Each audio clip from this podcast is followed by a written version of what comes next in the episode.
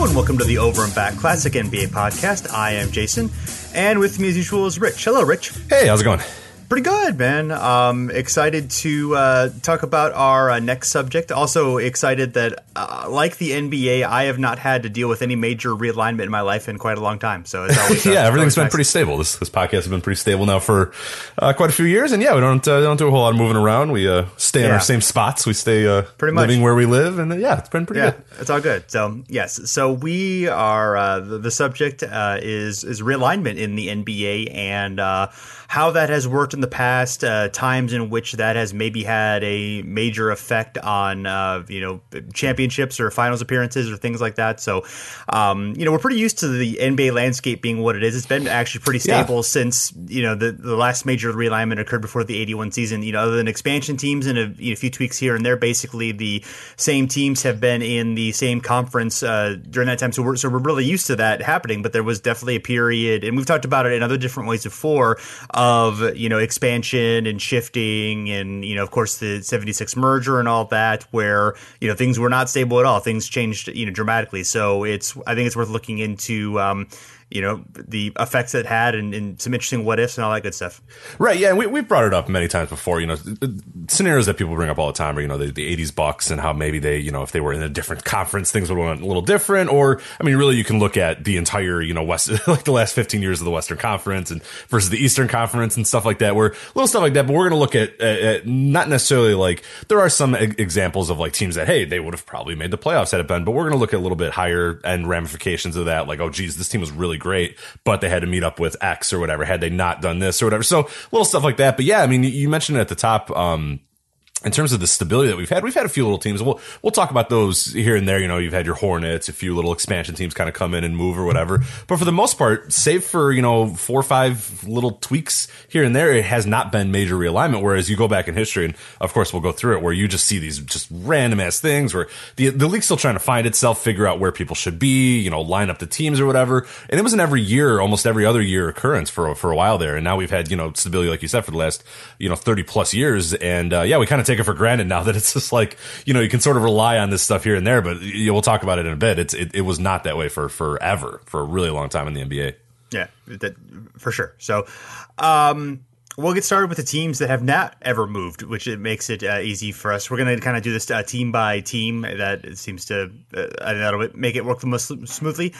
Um, so always in the East, the uh, Boston Celtics since the uh, merger, the 1950 season, the New York Knicks also the uh, same season, and the uh, Syracuse Nationals, who later became the Philadelphia 76ers.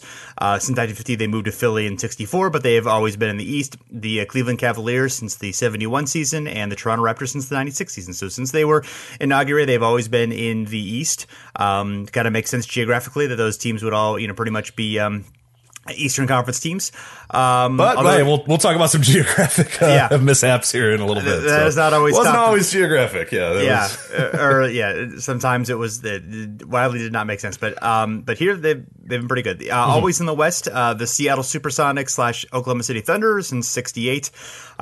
The Phoenix Suns since 69, the Portland Trailblazers since 71, the Denver Nuggets since 77 when they joined the NBA from the ABA, uh, the Dallas Mavericks since 81, the Minnesota Timberwolves since 1990, and the Vancouver Memphis Grizzlies since 96, which uh, that, that's a little bit of a questionable one, although they are, I believe they're west of every team that's in the Eastern Conference. So, so they feel more like they should be an Eastern Conference team, but they have, um, t- technically they do fit in the Western Conference. Um, although, yeah, they, uh, they have some weird road trips, of course, uh, since moving from Vancouver. Yeah, absolutely, and, and and Minnesota is similar as well. That's that's long been considered like a, a, maybe a reason for their not you know obviously always being competitive or you know obviously had some competitive points here and there and and but uh, yeah them being in the West uh, has always made it a little tough too for Minnesota. But I mean geographically it does make uh, uh, some sense. But yeah, it is kind of weird as well. You kind of I wouldn't assume Minnesota being the West, but it it does kind of fit a little bit. But that they've been along with Memphis um, always sort of alluded to as like hey that could possibly be a reason why these teams aren't you know always successful or always, but yeah, I think there's probably a lot of other things like Glen Taylor, but you know, that caused Minnesota to not be as good, but you know, Yeah, we're gonna talk about it later, but the um, uh, you know the the they can't really be anywhere else if the conference system is the way that it is. But maybe the conference system shouldn't be the way that it is. You know, is is, is theoretically the thought. But we'll we'll get into that toward sort of toward the end where it's more their division that's the issue as opposed to the conference. sure, But, right, exactly. Yeah. Um, so now getting into the teams that have realigned, um, the uh, the Los Angeles Lakers. They uh, of course started in Minneapolis, and you would think that they would basically have been West um, all the time, but actually they're in the first year of the NBA. Uh, there was, of course, the merger between the NBL and the BAA, and it was a 17 team league. So there were three divisions the Eastern, the Central, and the Western. And they were in the Central division in the first year. Um, in that merger, it took 10 teams directly from the BAA, including three teams that had previously played in the NBL and then joined the BA before the merger. And that was a 12 team league. So two of those teams uh, either went away or went to a different league, and 10 of them went into the NBA. Six of them went directly from the NBL, which was a 10 team league. So four of those teams either went away or, went to a different league. There was an attempt at, at another league, which is beyond the purview of the show, but um, but that did happen. And then there was one expansion team, the Indianapolis Olympians, who were actually player owned. So that year there was a really, really complicated, unbalanced schedule where not all the teams even played the same um, number of games. right. And, and, there was a weird playoff system that I'm not even going to bother explaining because I don't really. We, we talked about it on the show not that long ago, a few months ago. I forgot exactly what the, the topic of the show was, but uh, we, we definitely did talk about how, like, yeah, some teams you know played 13 games or yeah. 14 games, and this team played 11. Like, it was just a very, very odd thing. And the playoff system made absolutely no sense. So I, I yeah. forgot what it was exactly, but we talked about it a few months ago. If you want to, sure, if you care to go, if, if you want to just browse through all of our episodes, it, will be obvious. One. I don't. Yeah. It's not my head right now. I don't know, but it'll be right. obvious when you browse through our shows. Ah, that's the episode where they talk about the 1950 uh, you know, playoff series or whatever. I got, I think it was about playoff restructuring. Um, so it was probably oh, during yeah. last year's playoffs. So it was something, somewhere around there. But yeah, you'll see, it was a complete disaster. And, and playoff structuring, similar to, to realignment, was the thing where like every year they were tweaking and changing and, and doing this and doing this and doing this. And then now we've sort of come to, to, to expect other than, you know, short little changes in terms of seven games versus five games. For the most part, it's all pretty, pretty stable. And then you obviously have, you know, home road games and, and those sort of switching off. But there was a while there, similar to realignment and expansion and whatnot, where it just makes no sense. Like every year. It's like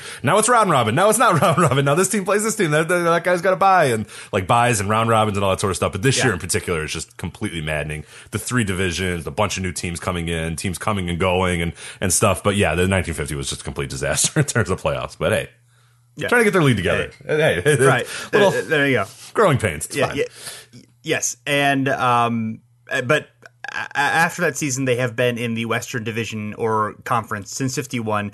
In fact, the league, as you know, that that year with the playoffs, probably not helpful to get to the league that went from 17 teams down to 11 teams in 51, two divisions. Eventually, they were eight teams by 55. Um, but the Lake or the Lakers have remained in the Western Conference outside of they, they, moved to LA, but obviously LA is about as far west as you can get, so they have stayed in that conference uh, since uh, uh, since 51. So. Uh, so yeah, they have uh, they, they they basically uh, stayed. Uh, they technically were in a different uh, division, but uh, you know almost their entire history have been in the West. Right. Yeah. Which which makes sense, obviously. Yeah. But geographically and and sort of it, it seems it just seems right that the Lakers are are West. But now I mean now that they're in LA, there's almost no. I mean, it'd be it'd be absolutely ludicrous if they were in the Eastern Conference. But right. Absolutely. Yes. So. um uh, the Pistons, it gets a little more complicated. So, yes, strap in. like the Lakers, they started out in the uh, Central Division in their first year in 1950. At this point, they were in Fort Wayne, not uh, Detroit, and then they um, they moved to the Western Division the next season and. Um, remained in Fort Wayne through 57 and then uh, moved to Detroit the next year and remained in the Western Division in 1967. And then they went to the Eastern Division for three seasons from 68 to 70. And they moved there when the um, Seattle Supersonics and then the, then the then San Diego Rockets joined the league. But they were under 500 those uh, years, so there was no real effect on uh, playoff matchups or um, anything like that. And then. Right. And then we go on to the Western Conference uh, period between uh, 71 and 78 and there was a little bit of effect uh, on how things worked out in, in terms of uh, playoff structure and some kind of some weirdness during that time yeah, so uh, a little bit of background just to give you an idea how they, they sort of got here. The Bulls, uh, Chicago Bulls joined the NBA in 1967, uh, Rockets Sonics in 1968, and then the Suns and Bucks joined in 1969. Uh, then Braves, Cavs, and Blazers in 71. So you have a bunch of different teams coming in these next few years. Uh, so NBA went to two conferences, four divisions. Uh, this put uh, the Pistons in the Western Conference, back in the Western Conference. They were in the Midwest Division with Milwaukee, Chicago, and of course, Midwest zone, Phoenix. because, you know, if when I think Midwest, I think Milwaukee, Chicago, and then Phoenix, Arizona, of course. Um, as far as what it affected, though, the Pistons, they weren't an elite team, uh, really by any stretch, but they did win 45 games uh, in 1971. The Hawks, uh, they were the Eastern Conference's fourth seed, and they only had 36 wins. So you look at that and you go, hey, 45 games and 71, that's a pretty good chance we'd be, you know, in the playoff mix or at least in the, in, you know, contenders uh, in the different conference. Uh, they were also four games better than the West number four seed, which was San Francisco at that time, the San Francisco Warriors. Um, then the inverse happened in uh, 1976, actually, while they were still in the West for the Pistons. Uh, the Pistons, uh, at 36 wins, got the West number f- uh, five seed, uh, and that would have been the fourth worst record in the East that season. So it was kind of inverse. It was sort of back and forth, and, th- and that sort of speaks to the 70s NBA, where it was really hard to kind of gauge what the, the hell was going to happen on any given year or whatever. Uh, but that year, which is pretty funny, in 1976, the West number two seed, Milwaukee, was 38 and 44. So it's really interesting there where, uh, Milwaukee, you know, uh, it's not a great team by any stretch, but, uh, yeah, they were the second seed, uh, as well. So yeah, that, that's kind of just an interesting run there in, in the West, but, uh, didn't, I don't know if it necessarily, there was that, you know, obviously the one year where they, they weren't an elite team. They weren't a team that was going to contend for, for a title, but a pretty solid team and probably could have made a few, longer playoff runs had they been in the East. But then there was also the inverse where they got in sometimes uh, when when you know the East was was no good and and, and stuff. So it, it, it kind of worked out both ways. So I don't know if it necessarily affected like the there was going to be a Pistons championship that just didn't happen in the 70s. But there's a chance that they would have had a little bit more uh, playoff success had they been in the East. But we did see a few years where where, where it didn't quite hold up that way. Mm-hmm. Yeah, and um, uh, so at the point where conference play begins, they divide into the Atlantic Division, the Central Division, the Midwest Division, the Pacific Division. Uh, the Atlantic and the Pacific Division always basically made geographic sense, but there are different times where the Midwest Division, and especially the Central Division, as we're going to uh, break through, there's just some like, okay, we don't have any room for these teams, so here's this random, you know, assortment of teams that yeah. will uh, get, get get stuck there. So uh, it's kind of funny how that worked out. But in um, and in fact, when the Pistons finally moved to the Eastern Conference, and they moved in '79, uh, they moved to the Eastern Conference when the Braves became the San Diego Clippers and moved to the Western Conference. So they were in the Central Division, which also had the Spurs, the New Orleans Jazz, the Houston Rockets, the Hawks, and the Cavaliers. So, um, you know, they fit in pretty well with the Cavaliers. The rest of those teams, uh, not really that close to Detroit. no, so, no, not yeah, at all. Right. So. Uh, next is the um, are, are, the Warriors, and uh, they of course began in Philadelphia. Uh, they were in the Eastern Division from 50 to 1962, and then moved to the Western Division in 1963. Um, it, of course, initially they were the San Francisco Warriors. The Royals actually moved into the Eastern Division in their place, which we'll get into because that, that, actually had some effect on division realignment.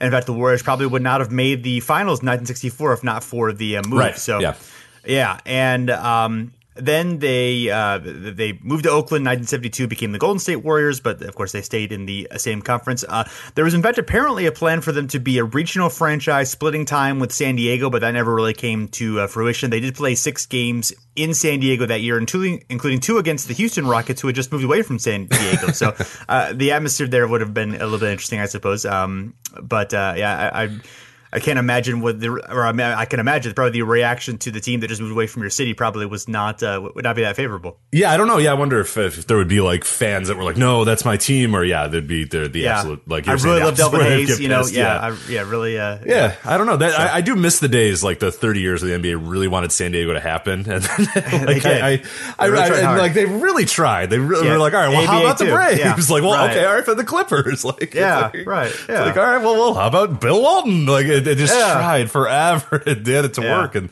and I. I, miss that days. I miss it a little bit. Like I wish the, the Sacramento Kings every year would be you know rumored to go to San Diego. There, there was a time where I think they were were for for like in the early two thousands. I remember that being popped up a few times here and there. But yeah, you don't hear about San Diego anymore on the uh, the cusp of NBA expansion. So not really. Well, they lost their football team, so maybe they'll maybe there's room for basketball. Again. That's true. Yeah, they could play yeah. in the old stadium, so it'd be yeah, cold. Or, no, it wouldn't, yeah. be, it wouldn't be that cold. It'd be all right. Right, San Diego's nice, so yeah, you could you could probably make that work. Yeah, you have to wear a jacket or whatever, but you know, like a little hoodie, but that's not bad.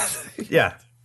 Um, so next we have the Hawks, who were in the Western Division until 1970. They moved around a lot. They were the Tri Cities Blackhawks uh, through 51, and then the Milwaukee Hawks through 55, and then the St. Louis Hawks, most famously through 68. Um, and in fact, you know, their their first time they made the uh, finals, and they made four finals in like five years, was basically uh, because of their conference. They won only 34 games in 1957, and would not have made the playoffs in the East. So they were lucky to uh, make it in the West, and of course, reach the finals and take the Celtics to seven games that year.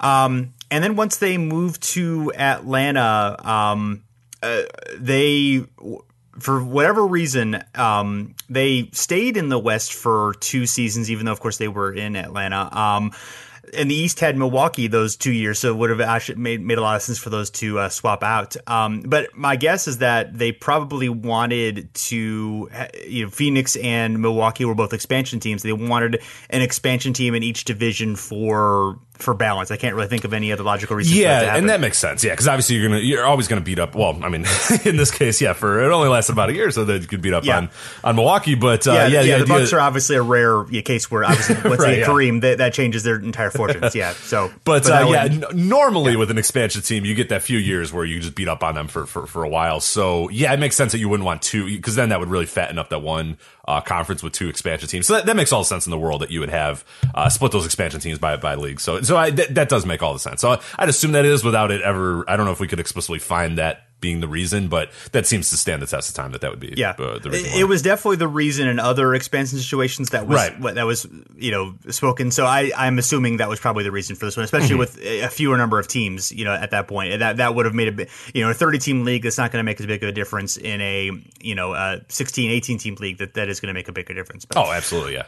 So um Yes, and the Hawks actually made the Western Division Finals both those seasons with 48 wins. They uh, lost to the Lakers four games to one and, and four games to zero in those seasons.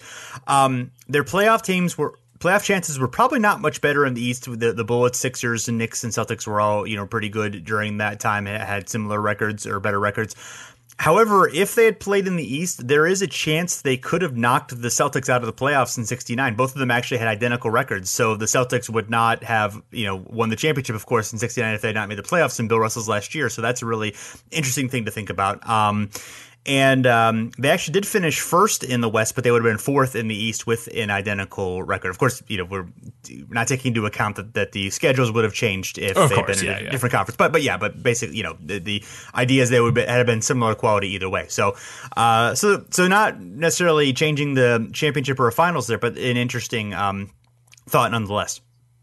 Yeah, and then they uh, they go to Eastern Conference, uh, 1971 uh, till the present, and uh, it's actually pretty interesting. The first year in the East, uh, very beneficial, as they were the conference's fourth seed, uh, despite a 36 and 46 record, and that would have been the West's second worst record. So they go from the fourth seed in the Eastern Conference to what would have you know what would have been the second worst team in the entire other conference. So pretty interesting there. But then it's been pretty stable since then.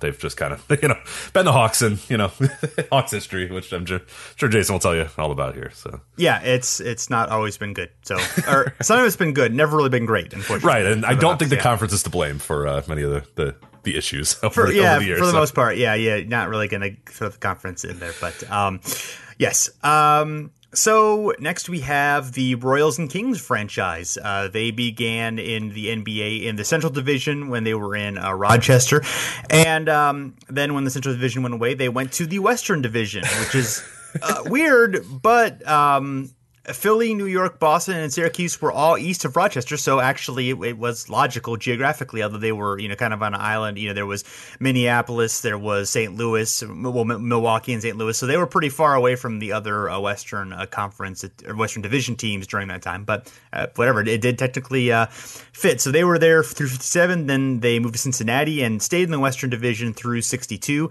Um, and this geographically makes more sense. The East was Boston, Syracuse, Philadelphia, and New York. The West was Cincy, Detroit, um, St. Louis, and Minneapolis, Los which, Angeles. Which so, isn't bad. Yeah, that's a pretty. I mean, unfortunately, I mean, it seems weird to call that the West, but you know, in 1962, yeah. you know, professional sports, that's right. You know, yeah. Cincinnati is pretty far west. Like, yeah. right. St. Louis is very west. Like that. It's just it's it's weird in that sense. Uh, that's obviously when plane travel is really beginning to take off. Uh, pardon the pun.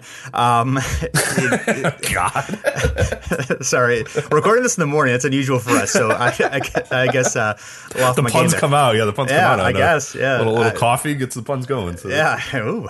Um, so yeah, so they moved to the uh, Eastern Division in '63 um, and remained there through uh, '72 when the Warriors moved to San Francisco earlier. And yeah, that that really might have changed things for them in terms of uh, being able to make a, a finals appearance. Uh, they they really had a shot in '64 and '65 to uh, do that. Yeah, so uh, 1964, if they had stayed in the West, uh, they had a 55 and 25 record with a uh, 4.43 SRS, uh, and the Warriors were 48 and 32 with a 4.41 SRS. Uh, so they had a five and four record versus the Warriors that season as well. So a pretty decent chance that, that that's you know that Cincinnati could make a run there. Uh, also in 1965, they had a better SRS than the the finalists, who were the the Lakers. Um, they were 2.04 to the Lakers, 1.70. They also had a six and four record against the Lakers that year as well.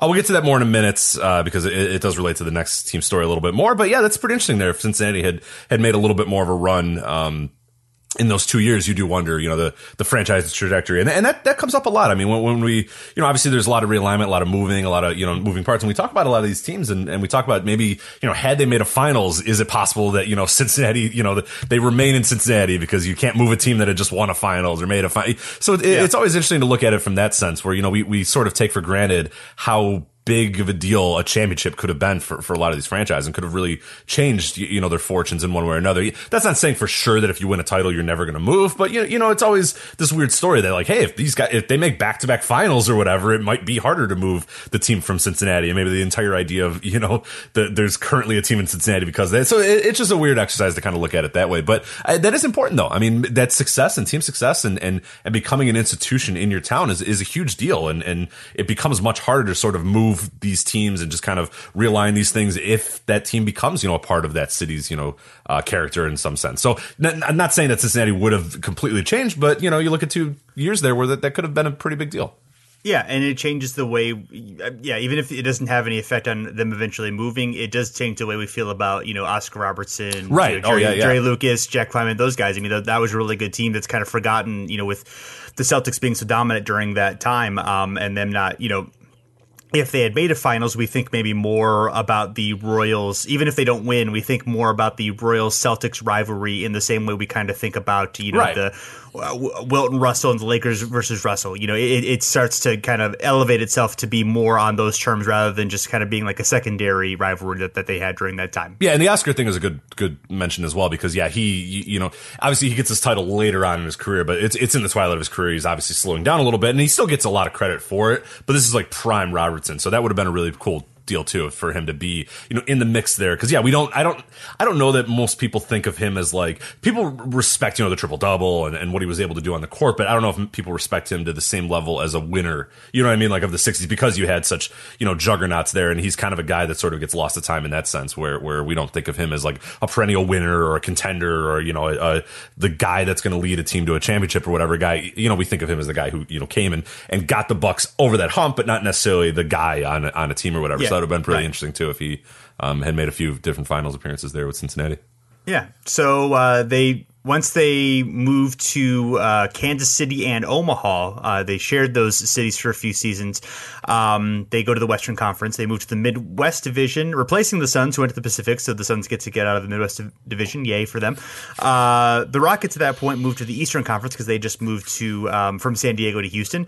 Uh, they the Kings stayed in uh, KC Omaha through seventy five, and then just in Kansas City through eighty five, and then of course. Um, uh, the uh, then moved to San- Sacramento at that point, and then they moved to the um, Pacific Division, I think in '89, once the late '80s uh, expansion began. Began, so uh, they were in the Midwest Division for a while in Sacramento, which which was uh, a little off, but but I, I don't think was uh, given the teams that were there, I don't think was like completely ridiculous. But we we can uh, uh, we'll, we'll, look at that in a little bit. Um, but yeah, the the next franchise, as we said, connected to this a little bit, is the the the Bullets Wizards franchise, of course, began their life as the uh, Chicago Packers and uh, Zephyrs. Uh, I'm sure you hear a lot about a lot of good Chicago oh, yes, Packer stories. Yes. You know, you can't, you can't walk down the streets of Chicago without people mentioning the old Zephyrs. But uh, yeah, yeah it's well, a lot of Walt Bellamy tales. You know, a lot of uh, Terry Dischinger. I wish talk. that'd be great. Yeah, I wish right. more people would talk about that. That'd be awesome. But no, you never right. hear a thing about that. yeah, no. Which is weird that the Bulls. I, I, know that they shouldn't because it's not necessarily their franchise. But it, would be interesting to see if the Bulls sort of embrace that a little bit more because you hear nothing about that. You hear nothing about it. It's basically the Bulls came and, and that was it. That's when basketball was born in Chicago, and it's like, well, no, right. like they yeah. had teams like many teams before that, especially this team, which is a pretty you know relatively famous team that, that had a pretty good lineage. But yeah, you hear absolutely nothing about it, and, and of course the Bullets aren't gonna. I mean, they'll, they'll mention Walt Bellamy and stuff, but the Chicago end of that franchise is just never even spoken of. So it's, it's really interesting because yeah, it's it's especially you, you, heard nothing about these teams in Chicago. It's just like the Bulls came in '67 and that was it, or whatever. '60, uh, whatever, and then you heard nothing about these early '60s teams. So it's a it's interesting in that sense. Yeah, yeah. So yeah, so, so they uh, not successful in Chicago, as we mentioned. They moved to the uh, Western Division, uh, and uh, or I'm sorry, well, they moved to Baltimore, but they remained in the Western hmm. Division mm. from uh, 64 to uh, 66. so, despite very much being on the East Coast, they stayed out west, and they they could have very easily. Um, there were nine teams in the league during that point. There were five in one division and four in the other division. They could have. It seems like it would have made a lot of sense for them just to move to the West or to swap out with the Royals, but uh, it is somewhat of a mystery why they uh, did that, um, or why the Royals didn't just you know, move out west. Um, because the East had the Sixers, the Celtics, the Knicks, and the Royals at uh, that. And uh, I, yeah, I thought you know at, at, the point maybe the Royals ownership might prefer to stay in the East to save on travel since you played teams in your division twelve times and teams in the other division about eight or nine times at that point. So I actually messaged Jerry Schultz who wrote a um, Cincinnati Royals history book, and he said that the the Royals ownership did not actually oppose a return to the East, but the other East Royal owners wanted to keep the Royals in the East. Maybe part, partly, you know, Oscar Robertson might have been somewhat of a draw at that point. Or he also said that the league valued stability at that time, which is funny given the instability that expansion brought very soon after and teams shuffling, you know, crazily just a few years later. But at that point, I guess they cared. And yeah, you, like I said, you, you could have flipped them uh, without too much trouble. You, you had four teams in the East, five in the West. You could have had five in the East, four in the West. You obviously, that may have created some headaches that we can't really think about in terms of scheduling. That maybe that, that wasn't that practical, but, um, but probably the, the most logical reason it actually happened is um, the relocation from Chicago to Baltimore happened really quickly, and apparently neither the old or the new owners of the team sought permission from the board of governors for the move, and they actually ended up being fined twenty five thousand dollars, although that was later reduced to five thousand dollars. So maybe they were just mad at them for moving, and they just punished them by keeping them in the West for a while until um, finally the the Bulls came as an expansion team, and they could go to East to balance the uh, ten team league, which is eventually what happened in '67 when they moved to the Eastern Division and uh, and have been there since. Yeah, so it's a lot of a lot of interesting things. There. I like I like the idea that, that Oscar was a draw, and maybe those other Eastern Conference teams maybe you know didn't necessarily want to get away from it. So that makes sense in one sense, but I think yeah, the most obvious thing is probably that they just you know in the middle of the night moved, and, and the rest of the teams are like, ah, no, we're not gonna like accommodate you guys whenever you want. So I can see it being that, or a little bit of, of both factors possibly, but uh, yeah, it all it all stabilizes here in a little bit uh, um, with them going to the East in, in '67. But uh, yeah, it's really interesting there. The the overnight move without telling anybody is pretty good. Uh, yes. Could you just imagine like the Sacramento Kings like, yeah, we're gonna go to Seattle. I'm so sorry. like, right. Just, yeah. like, just like yeah. get up and go. See you guys. Yeah. like sorry, right. bye. like what? Yeah. You just built a stadium. Well, yeah, yeah, whatever. I mean, the Clippers basically did that when they went to LA from San Diego. Well, I guess True. they had talked about it forever. They just actually like, uh, you know, when they finally did it, they just they did it like basically without permission, and they were like, yeah, you know, sue us, and they did. But eventually, the uh, Don Sterling won. So, uh, yeah, but are you saying Donald uh, Sterling might not be a great businessman? I, hold on, it's possibly it's possible. He's untrustworthy, so, or in maybe, some way, you know, maybe, maybe slightly. I, I, don't, know. You know, the, it's a lot of history, a lot of, yeah. lot of shade being thrown at Donald Sterling right here. I don't know. History will have to judge, I guess, but. Um, anyway, uh, next to uh, next we have the Chicago Bulls, who began life in the Western Division Conference from uh, '67 to 1980, uh, uh, and then uh, and then joined the Eastern Conference in 1981. When that was when the Mavericks were added to the NBA. We t- kind of talked about it before. That was the major realignment that more or less has remained stable um, mm-hmm. since the the Bulls and e- and Bucks went to the East at that point, and the Spurs and Rockets went to the West, which you kind of the finally cementing the East and West that we that we have come to know today.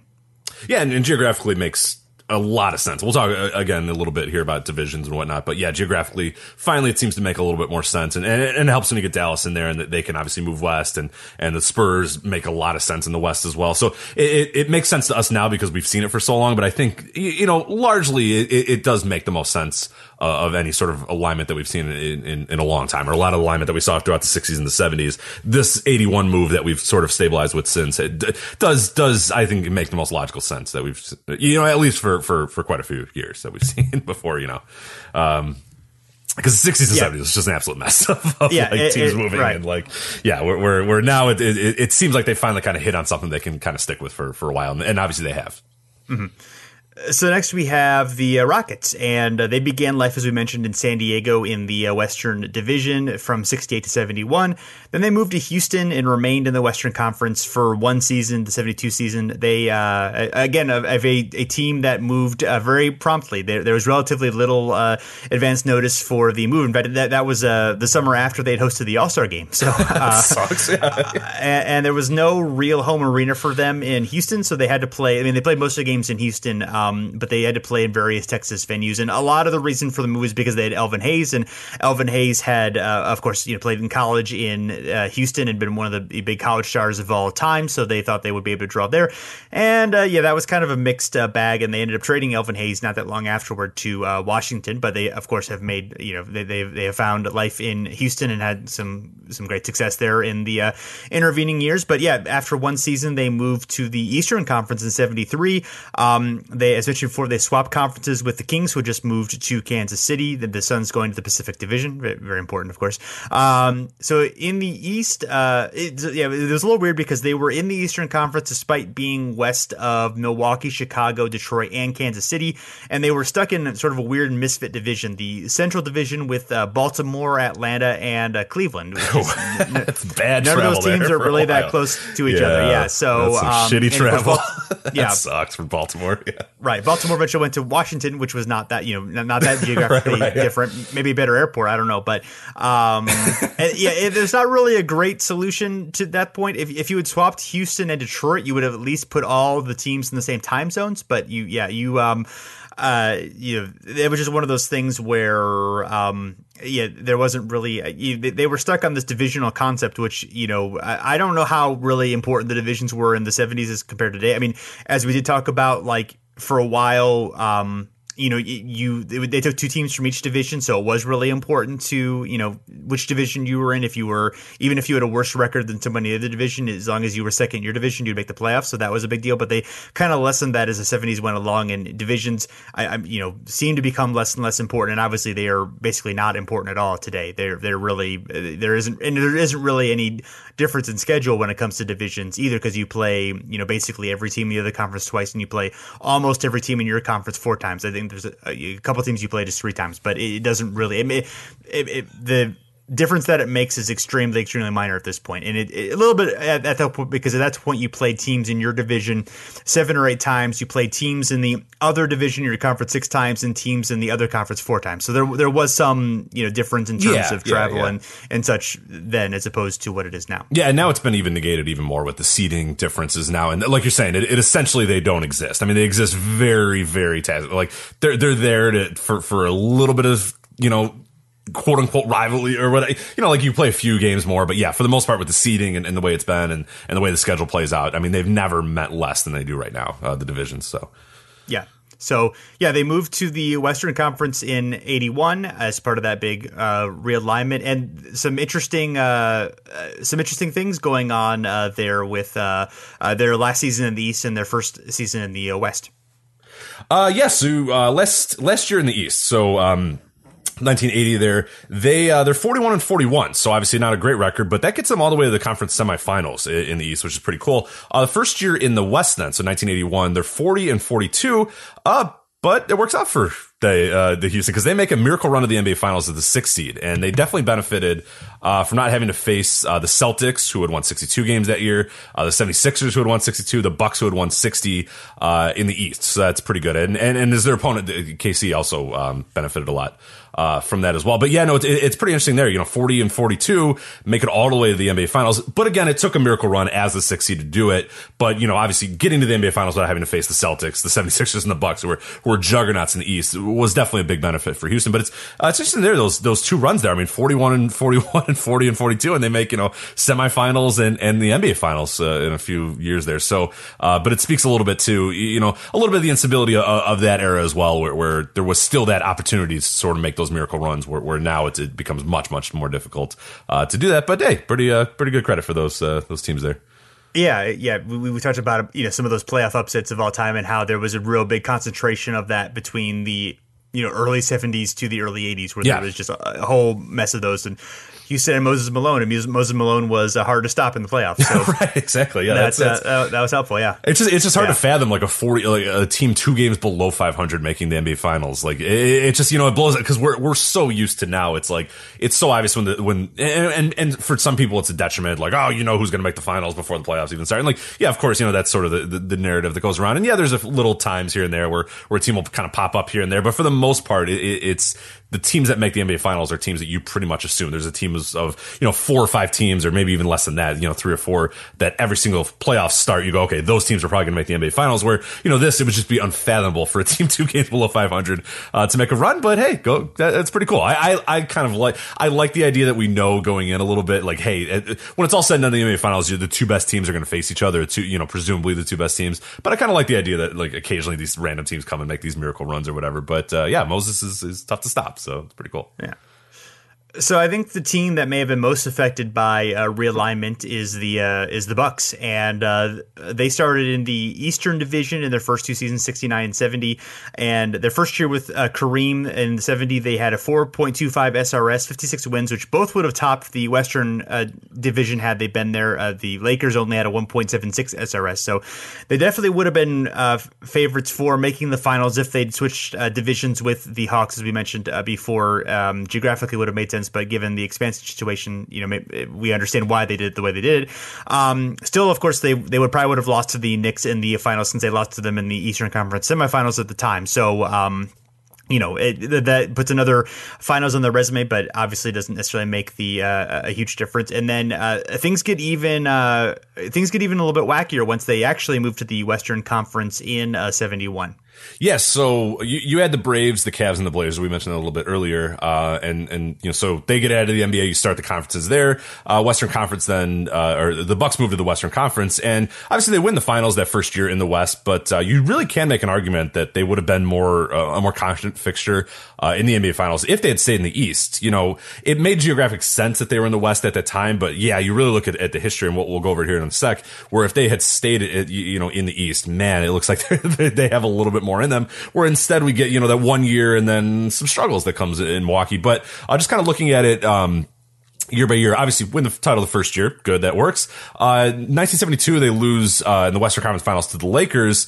Uh, the Bucks had finished with 63 wins and a 10.7 uh, SRS that year. Uh, Boston was great in the East. They had 56 wins, but uh, only a 4.38 SRS. the best team in the East, the second best team in the East, rather, obviously had Boston was number one. Second best team was the Knicks with 48 wins. So we're talking again, you know, the Bucks have 63 wins in the West, really a dominant team. And, and the third best team in the East was the third seeded Baltimore with only 38 wins. So you look at that and you look, yeah, man. I mean, the, the absolute powerhouse uh, of Bucks good chance they make the finals that year as well. Um, if they had been in the East, uh, 73, they have uh, better SRS, uh, 7.84. Uh, then the 68 win Celtics, who were at 7.35, but they were upset in the playoffs, the Bucks in, in 73.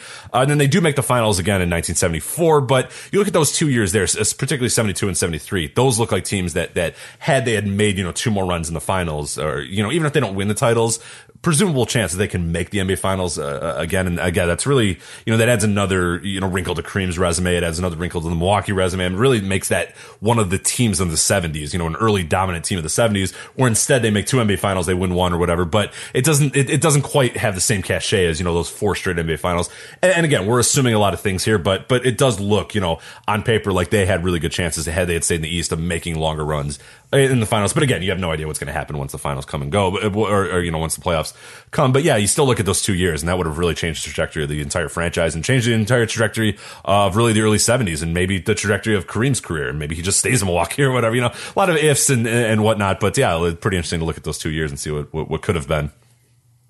Yeah, yeah, exactly. Yeah, I mean, it, you just have two of the same all-time teams uh, at the same time in the Lakers and the uh, Bucks. Yeah, and if, if one of them had been the, the conference, obviously that would have uh, uh, that that would have made things a little bit. Uh, I don't know if more interesting, but they definitely it may, might have changed things. Might have been beneficial to the uh, yeah, Bucks, absolutely. And and but, the, and the Celtics yeah. get their little early run then in the early '70s that we talk about, which which obviously Right. they were great teams, but you do wonder if you know with the two, the Lakers and and the, and the Bucks were really your powerhouse teams, and you wonder if they had been sort of separated, that would have been the rivalry. Instead, you know the the Celtics get in there a little bit, and and, and yeah, it's kind of fun to, to think about Yeah. ahead. You know, the eh, Bucks stayed east, but Right. I mean, it really benefited the uh, the Knicks. I think the Knicks really Sure. were the team Oh, that, yeah, that yeah. probably was helped by that. If if the Buck if they had been battling the Bucks in the playoffs, I mean, obviously they beat them in seventy, but once you know Oscar comes and once you know the Bucks are really a powerhouse, you know the, the Bucks Knicks battles would have been interesting. I think the Bucks would have been the, the favorites in most of those uh, situations as well. So yeah, the the Celtics came along and, and were strong, and they actually of course beat the Bucks in seventy four. So, um, but yeah, that that does shift uh, things a uh, a bit for sure, and definitely could have had them in the um, Eastern Conference, and that, that would have made uh, a, a sense if you put the Rockets out west and kept them in the East. But but either way, um, because then it worked the other way, because then they got to the east, and then it sucked yeah, too. Then, then they get moved to the Eastern Conference finally in the '81 season, and uh, yeah, they and that this did make sense geographically, but yeah, they basically get stuck behind Boston in Philadelphia every year. They they, they win 50 plus games, seven straight seasons in a row, but you know each year they lose to Boston or uh, Philly. You know, uh, the the first year in '81 they actually won 60 games, but the uh, the, the Celtics and the uh, Sixers both won 62 games. So um, uh, yeah, so that's that's really uh, quite quite an intense uh, year, but. Um, but they were, you know, the, their division, you know, they were in the Central Division. They had the Bulls, the Pacers, the Hawks, the Cavs, and the Pistons. Uh, the, the, Hawks are a little bit out of their realm there, but every other team is right. You know, they're right by the lake there, pretty much. So that's uh, so geographically that that all all that all made total, total sense. No, and and that's yeah, that's kind it's it's kind of a hard luck thing because it, it it's something where you can sort of say ah yeah that, that they should be in the East, but it's like man if they would have been in the West, like that would have been really awesome. Like I would have Yeah. definitely enjoyed some Bucks, you know, Celtics, you know, NBA Finals or whatever, and and it would have. I mean, obviously you have the Lakers out there, but um, so that that there's still a juggernaut out there. Uh, in, in the Western Conference, but again, like they are then in the upper echelon where they they had real trouble getting to that upper upper echelon in the East with with Boston, and Philly just being a complete powerhouse, and you do wonder if it had been Lakers, Bucks, you know that that would have been really cool, you know Boston, Philly in, in the East, and the Lakers, Milwaukee in the West, but you know it, it made total sense geographically, so it's hard to really get too Right. upset about it. Yeah, I mean, but yeah, absolutely. I mean, the the Lakers, you definitely had the weaker conference in the um in the '80s, and were able to yeah, were able to ride through. I mean, there, were some tough teams, but the East definitely had the had the tougher teams, and that's um you know part the reason why the Lakers were able to make so many finals in the uh, in the West because there were not they didn't have the same powerhouse in the West that the you know the the Sixers and Celtics were uh, dealing with every year. Uh, so uh, I want to do a little uh, a, a slight interlude about the uh, 77 merger because that's going to kind of inform the conversation that we have for the uh, uh, for the next few teams. But um, so the merger, of course, happens before the 77 season. The the Spurs and the Nets go to the Eastern Conference. The Pacers and the Nuggets go to the Western Conference. And as we talked about before, the, the Atlantic and Pacific divisions basically make, make sense. In the Atlantic, you have Philly, New York, Boston, Buffalo, and the New Jersey Nets. Pacific, you have uh, Portland, Phoenix, Seattle, the Lakers, and Golden State. Um, the Midwest Conference in the Western Division is, is pretty okay. You have uh, Detroit, Chicago, Kansas City, Indianapolis, and Milwaukee. Then you you got Denver. That it's a little bit weird that they're in the Midwest. I, I would think they would geographically be closer to the Pacific, but it, it, it's kind of basically tossed up. It, it's pretty close either way, and Denver doesn't have like a perfect fit. So so that I think that one basically makes sense. And then it's the, the Central is the one that's a little bit wacky. You've got Houston, San Antonio, New Orleans, Atlanta, Cleveland, and Washington. And that, that one is just, uh, you know, Yeah, Washington, San Antonio. Eh. yeah. I mean, you got basically you got three Southern teams, and then three, you know, yeah. Um, Atlanta, I guess, is set to be closer to Cleveland and Washington than it is New Orleans. Uh, Cleveland, uh, Atlanta's kind of an island there, but um, anyway, what can you do? But um, and then seventy eight, they uh, it basically makes the same, remains the same. They uh, come, and then in uh, and, and then it's the next season where things uh, change with the uh, Clippers being added to the uh, league. Um, they were the Buffalo Braves from 71 to 78 in the Eastern Conference and then moved to the Western Conference in 79, becoming the Clippers. They actually traded leagues with the Pistons, who went to the uh, uh, Pacific Division. Um, or the Clippers rather went to the Pacific Division. Uh, the Bullets went to the Atlantic, and the Pistons went to the uh, Central, which basically uh, helped everyone else out and made uh, sense of things just a little bit more. Yeah, the, the Bullets really. I mean, when we talk about that, realignment, I mean that that really helps things a lot. Them going to the Atlantic it just makes so much more sense versus, versus them being in the Central. And and again, like you can sort of make a case for them in in a Central, but geographically, it just made no sense with Houston, San Antonio, New Orleans there as well. So yeah, that that that really was a benefit moving the Pistons to the Central. That seems to kind of fit for them, and the Bullets going Atlantic. That that seems to all kind of come together. So it's it's nice to see it in some way. The the OCD in, in, in all of us is kind of like okay, that that's good. That, that's that's better. Yeah, that's better. So, better. Yeah, but yeah. Uh, yeah, things would. Uh, not always be the most stable. It'd take a few more years before it got completely stable, but that's all right. Right. Yeah. So the next season, the um, the 80 season or before the 80 season there's a, there's another uh, switch. The the jazz were in in new orleans and they were in the eastern conference from 75 to 80 they moved to utah and they swapped places with the uh, pacers. So um, so now the pacers are in the eastern conference and the jazz are in the western conference which you know is is which makes sense. You know certainly um, sure. is getting closer to what we are used to and uh, and typically although neither team was good enough for a while where that necessarily made much of a uh, competitive competitive difference. No, and and yeah, by like year three, Utah was in the playoffs, and then they'd, they'd make twenty straight appearances in the playoffs. You know, two straight NBA Finals appearances. But yeah, it wasn't like that necessarily right away was, was a huge deal, and I think it did help them, you know, continue the run. But it's not like you know, I think I feel like even if they were in the East, the, the Utah Jazz, as we know it, would have would have probably made that. I don't know if they're going to contend for for you know a, a, title at any point during the '80s or whatever, but they probably make the playoffs in the in the East as well. They were a good enough team to, to make it either way. But yeah, of course, being in the Western Conference helped sort of helped them a little bit to make those twenty straight appearances. Uh, in the uh, the playoffs. And as far as the Pacers, uh, they would make the playoffs their first year in the East, but then they would have to wait another six to return to the playoffs. Uh, and then it wasn't until ten years uh, into the East that they became kind of a regular playoff team. So it really, I don't think would have mattered for them one way or another. They were just kind of not a great team for, for quite a while. Uh, but yeah, it's, it's, it was kind of interesting there. But I, I think one way or another, the Jazz probably do you know start up their their their their you know miraculous playoff run, even if they're in the East. But yeah, it's it's uh, it, certainly helped to make the West because I mean, there's a few years that we talk about where it sort of gets lost to, to, time as well that they were a real contender in the West and, and had a chance to maybe you know upset the the Lakers or you know maybe make a run to the finals. But again, the Lakers were such a great team at that point that it was almost like nah, this is this is good. you know they're going to represent the West for, for quite a few years. But uh, yeah, it's kind of interesting to think of what Utah could have done maybe in the East. But but geographically, it makes all the sense in the world for them to, to be in the right. West. So yeah. Um, yeah, and the interesting thing about the the late seventies after the merger from seventy seven, I think through the eighty season, or um, there was basically um, it was a almost a completely balanced schedule. Every team played each other uh, for times, I believe. So uh, it didn't matter which uh, you know conference or division or anything that you were in. You were playing each team, uh, you know, that number of uh, that number of times. So um, so yeah, I, I, guess none of this alignment really even mattered uh, that much uh, during that time because you were it, it, almost made no difference in terms of schedule. I think you play there were a couple teams you played three times, but everybody else you played four times, and it was kind of it was almost at random at that point. So um, so yeah, I guess I, I guess in terms of this, it didn't really significantly matter, and it wasn't until eighty one that they went back to you know you play the teams in the other conference twice and then you play teams in your division and or conference you know a certain number of times. So funny how that worked. Yeah absolutely um, so the uh, the Pacers, we talked about them with the Jazz, but yeah, they were in the Western Conference from '77 through '79, and then the Eastern Conference from uh, 1980 through the uh, present. And then the uh, the Spurs were in a uh, similar boat, I, I, guess opposite boat. They were um, in the Eastern Conference from '77 through '80, and then moved to the Western Conference, as we mentioned earlier, um, uh, setting up the modern realignment. We'll, we'll, recap that in just a second, but yeah, I mean the the Spurs are interesting because they definitely could have made the finals if they'd been in the West in 78 and 79. They had a better SRS than the uh, Sonics of both seasons. In fact, they led the league in SRS mm-hmm. in 79.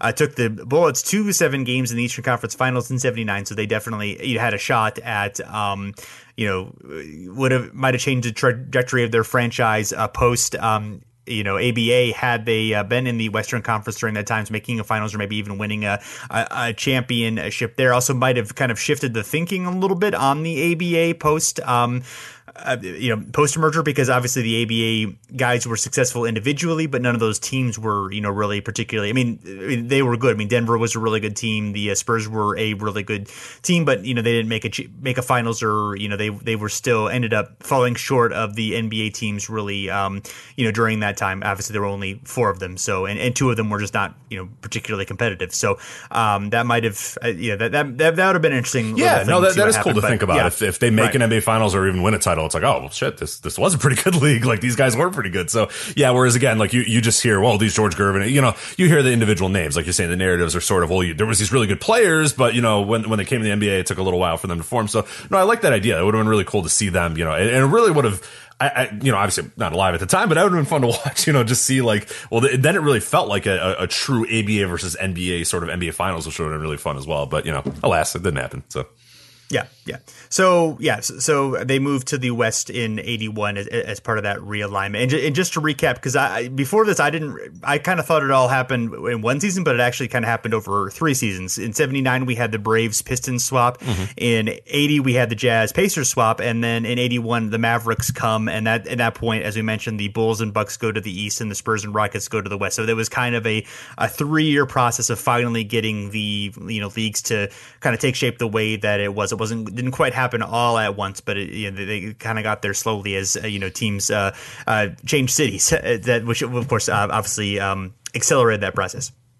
Uh, certainly, yeah, yeah so now we get to more of the uh, we, we, we get to more of the modern um, things, and these these are easier. So um, we'll, we'll, we'll tackle them as a whole because they're all sort of uh, one different thing. So oh, this one, I, this one, uh, sorry to not not to interrupt, but this is one I did not sure. ever know about until we started doing yeah. research for this. Like I, I, I don't know why I just never noticed it, but yeah, this has been a really interesting thing here. So I think uh, I think yeah, a lot of people I, will be surprised by yeah, this as well.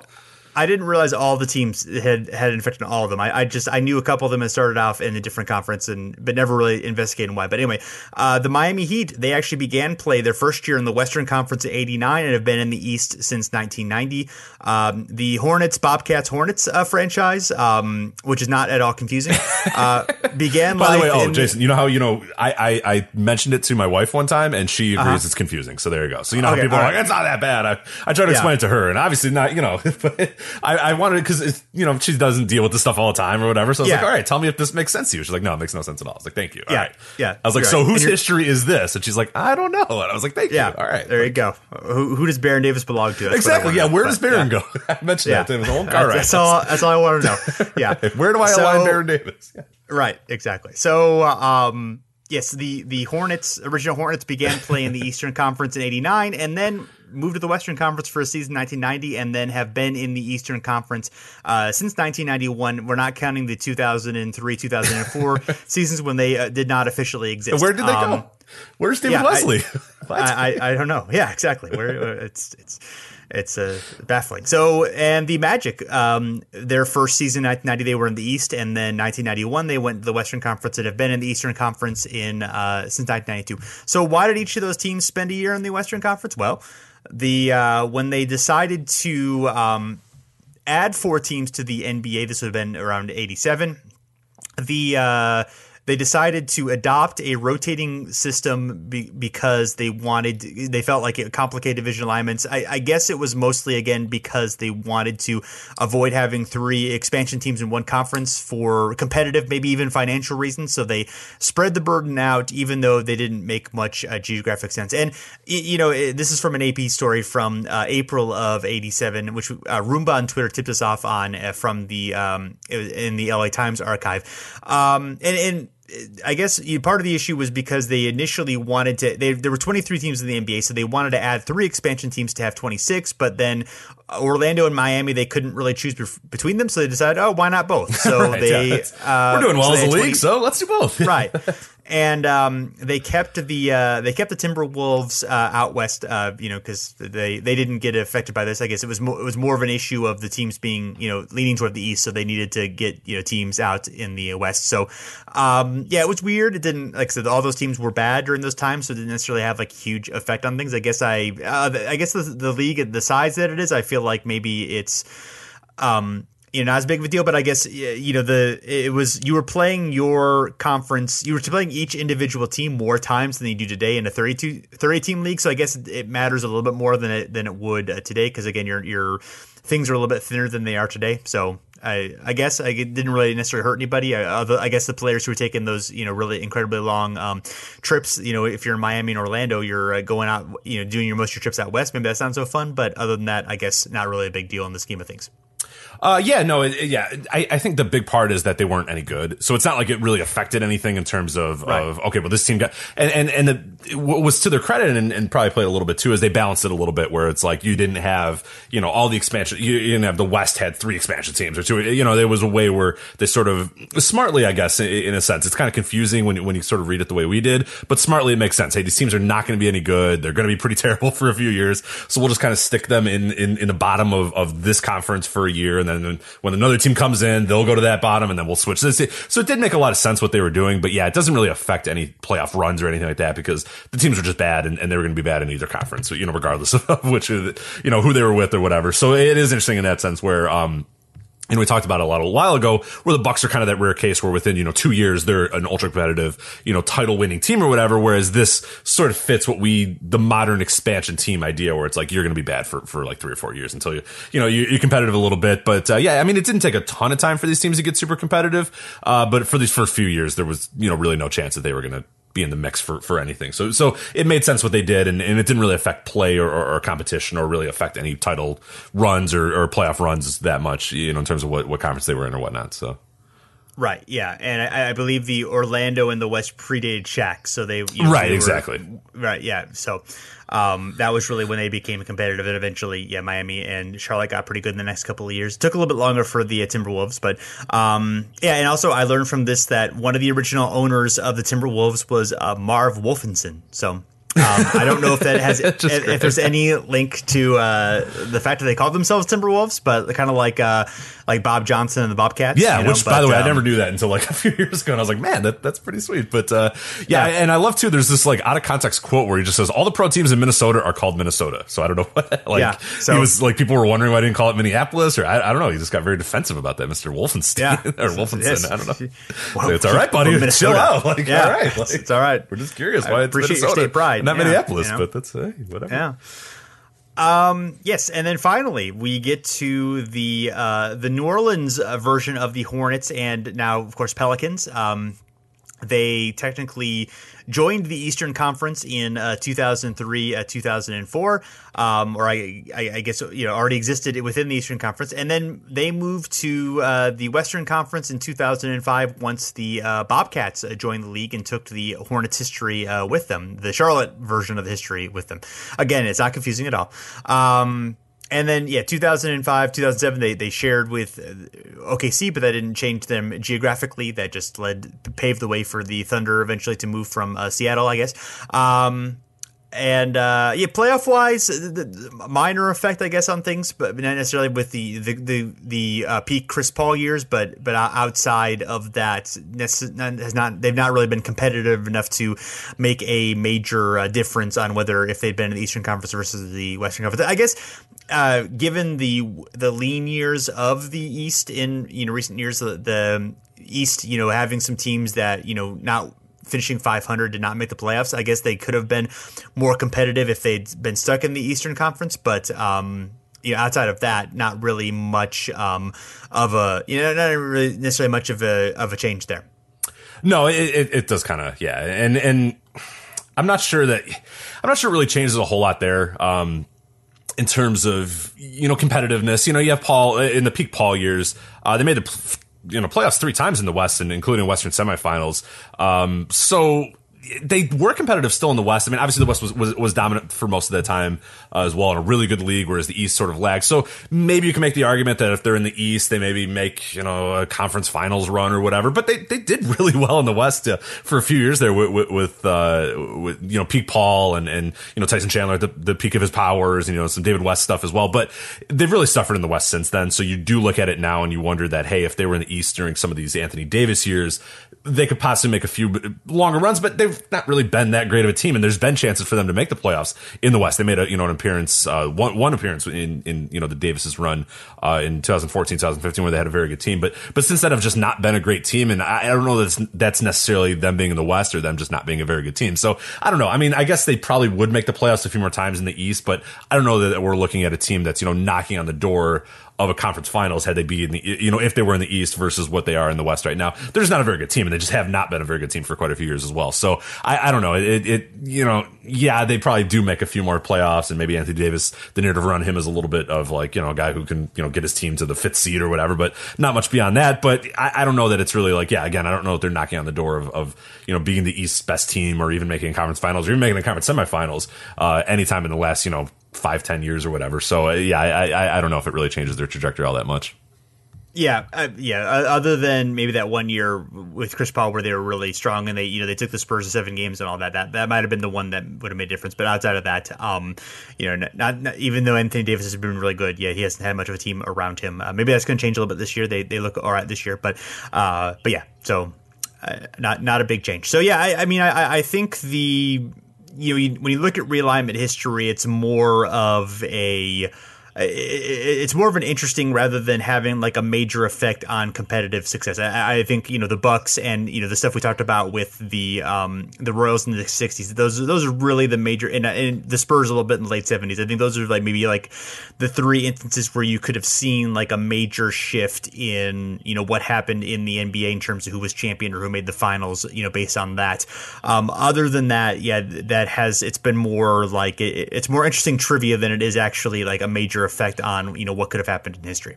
Yeah, for sure but it's fun show nonetheless. I, I like. Yeah, um, no, yeah, uh, yeah we, we, learned a lot of you know uh, of stuff I didn't really realize or hadn't thought much about. Yeah, um, and well, it's just kind of fun to, to, to look at in general. Just like the you know we know that that time, and it's one of our favorite periods to talk about is that like you know the '60s and '70s or whatever. We're just so much stuff. The league is trying to figure out itself or whatever. But yeah, there's a lot of stuff that I didn't really necessarily remember of like oh yeah that team was in the West, oh that team was in the East, or or why things changed, or you know teams moving and why they didn't move or whatever. So and, and it's just fun to kind of see the league sort of forming itself and try to figure out okay, what the hell are we going to do here? And we've seen, I mean, really since 1981, which makes a lot of sense that that's really when the league in a lot of ways started stabilizing and, and becoming, you know, the global entity it is, is when, you know, the, they, they figured out, okay, here's where the teams are. Here's where they're going to be. And, and it sort of speaks a little bit to the league's, you know, madness for, for all those years when all these teams are moving around and changing and the conferences or whatever. So I, I think it's a, it's a, it's a good representation of the league as a whole, looking at these realignments and looking at, you, you know, the stabilization that happened in the early 80s and, and how it sort of held form ever since then. Right. Yeah. I think we take for granted. It's easy to take for granted that um, uh, you know that, that things were not like this because you know we're just kind of so used to things being the, the way that they are. It, it's just weird always sometimes when you go back in the '70s and you look at like you know um, Houston being in the Eastern Conference Finals or you know things like that. It's like oh yeah that that, that was completely different and, how it got there and the um, because the changes were so you know, it wasn't just one or two teams that changed. It they happened. It was all encompassing throughout the entire league. It's so, sort of hard to wrap your mind around, you know, the shape of the league then because it was uh, different in you know major and subtle ways. It, it, it, I'm doing something like this is nice to break it down into um, you know, kind of an organized way where you can kind of it's easier at least for me to wrap my mind around. Hopefully for the listeners as well to kind of get a sense of you know the historical shifts and changes and, and how things kind of uh, came about. Hopefully we successfully conveyed that to them. Hopefully, yeah. people uh, enjoy that. And uh, if you have been enjoying the show, um, please uh, leave a rating and review. We're on um, iTunes, we're on Stitcher, we're on TuneIn, we're on you know basically Google Play, basically any uh, of the uh, services that you want to listen to. We are available to you. We would love for uh, you to uh, to give us a little shout out uh, on there, especially on iTunes. We appreciate that. Um, we are you can find us at the Step Back at fansided.com, and there's a lot of great content going on there. Other good podcasts and other lots of good writing on what's going on in the NBA season as it currently is happening happening, and um, uh, also on Facebook and Twitter at Over and Back NBA. So I'm an old person who says at before uh, that. So the, so um, so you can do that. You you know what I mean? And uh, yeah, we'd love to have you there. Shout us out. Let, let, us know if there's anything on the episode that you thought was interesting or any questions or or what have you. Always appreciate that. So uh, did I forget anything, Rich? Uh, no, I think you got it. And yeah, if there is any service that you listen to podcasts on and we're not on there, just let us know uh, at Over and Back NBA, and then we will uh, we'll look it up and make sure that we can get on that service. But I think we should be just about everywhere you do get shows. But yeah, if you, if, if I use X app and you guys aren't on there, let us know and we'll, we'll do what we can to get on there. Absolutely. So, uh, thanks everyone for listening. We'll back again soon.